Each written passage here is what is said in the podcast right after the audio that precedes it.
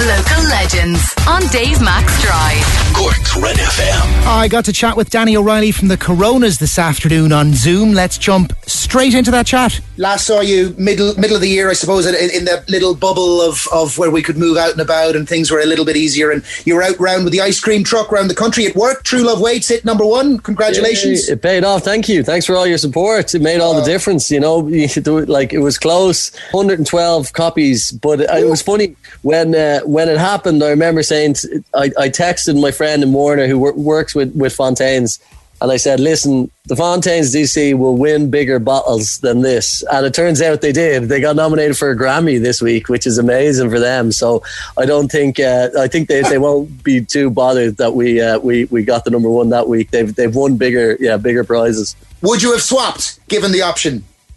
I'm gonna say no, but yeah, of course I would. a Grammy? Are you joking me? Um, but yeah, listen. And, and really, but, but clarify that for me, because you know sometimes there's these long lists for things, and what are they in the top fifteen? Is it No, the no, final? five? they are they are officially nominated for a Grammy for best rock album, like with the Strokes and like four other bands. Like you know, it's it's like it's proper. Yeah, so it's it's a real game changer for them. I'm delighted. Like I, I- we met them before at a festival last summer. Like that, I think that was one thing when when when we released the album the same week. There was some article in, in, in the Indo, I think, that was like, oh, it's like Blur versus Oasis with Coronas versus Fontaines DC, which is hilarious because the genres of music are so different that there is no comparison. Like, you know, it was just like, I, I like, I, I wouldn't say there's 10 people in Ireland that bought both albums. To put it that way, do you know the sort of way? It, it, like we're so different musically, like you know, um, but definitely, you know, it, it was it was fun, and even like a, a friend's of mine, it's like an old school chart race and stuff. Like at the end of the day, in number one, it, it's one of those things that you put in your bio. It's nice to have. But the the most important thing was what we got the album out there, we got it promoted, and the reaction from it has been amazing, you know. And so that was why I think the ice cream truck and, and doing all that stuff was actually important because it mustered up the promo that we we felt the album deserved, like you know. And we we wanted to release the album regardless of of coronavirus and COVID and everything, that all the restrictions and all that. So we wanted to give it a, a, a good go. Like usually you, you promote it by touring it, and we didn't haven't got to do that yet. So we wanted to give it a good hmm. sort of yeah, like release into the world, and, and and that helped that you know. I kind of want to ask you about the LA at night. So, like, it's you know, it's it's wh- where's a song like that come from? It's kind of it's there's a sort of a deep emotional sort of vibe to it. It's a is Yeah. it would you call that a ballad? Where does Yeah, a song like that come ballad. from? Is it is Yeah. it late at night and you're on the piano? Are you feeling a bit blue, or or is it almost I don't know what is it? Darkness into light. Yeah, there's a bit of that. There's a bit of that. There's a bit of like, yeah, it's been tough, but there's a positive angle to it. And and we had been on a really, uh, really tiring six week tour of America, and this was late 2018, and uh, we ended up in LA, and like, we were all due to fly home. And I had been going through a tough time as well, and the tour had taken it out of me. And oftentimes after a long tour, you can feel a bit just sort of low, like because every night you've got the adrenaline pumping and you're playing, and then you, you tend to have a few drinks as well. It's not the being on tour can be unhealthy just for you know not eating right and not exercising the right ways and sleeping and traveling and all that. So I tend to be a bit low after, and I just a friend of mine in LA said to me, you know, why don't you just stay on for a couple of days and not go back and face you know real life back in Ireland for a few days. And I stayed with a friend of mine, and it was just a really sort of therapeutic few days for me, and and it sort of reset my clock, and I sort of wrote that song, and it was just, you know, sometimes like a spur of the moment decision, go, all right, I'm going to change my flight, then I'll do it.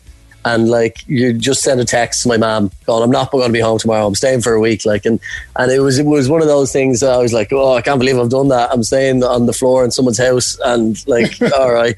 Um, and it, but it was just really needed for me, and it sort of cleared my head. And when I got home from from LA, then I went to Dingle and and wrote the song. And then uh, it's in a late rainy January in Dingle, and and, and wrote wrote the song, and, and and that was it. And it was one of those songs that was sort of simple. And fair play to the Knoxy and, and Conor, they know when. All right, listen. We don't need to overproduce that. That's a that's a lovely ballad that sounds good with you and your pia- and piano, and we'll just you know put some nice sounds and, and sonically just change it up a little bit and not get in the way of the song. And and that was sort of the way it came. And then you know, now we released it. It sort of it became the last track in the album. It has a positive again, a darkness into light, as you say, a positive note, and it's going to be okay is the last lyric in it. So again, I'm, I'm sure every musician you talk to these days are saying, "Oh, my songs are taking on new meaning with the with the pandemic." But like that is also true with this as well. It's it's it has that vibe of you know what, we're over the worst of it and, and, and things will be all right. So, for all those reasons, it, it, felt like a nice one to release at Christmas. Hey, it's Danny from the Coronas here, and this is our new single on Red FM. Are you still mad? Keep it breezy.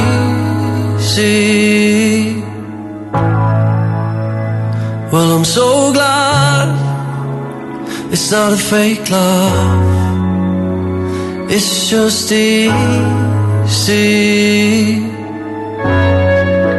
And who wants to fall in love? All the cynics stand up and we'll both lie down right here on this floor. Never seems to be enough. You couldn't make this bit up. Looks like it's one of those things that just can't be ignored. So take me to your favorite place nearby. I've never seen LA before at night from this high.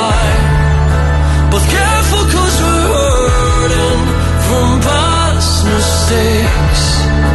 But I think we're almost certain, yeah, we're gonna be okay. And if it's too soon, then we're both screwed on purpose.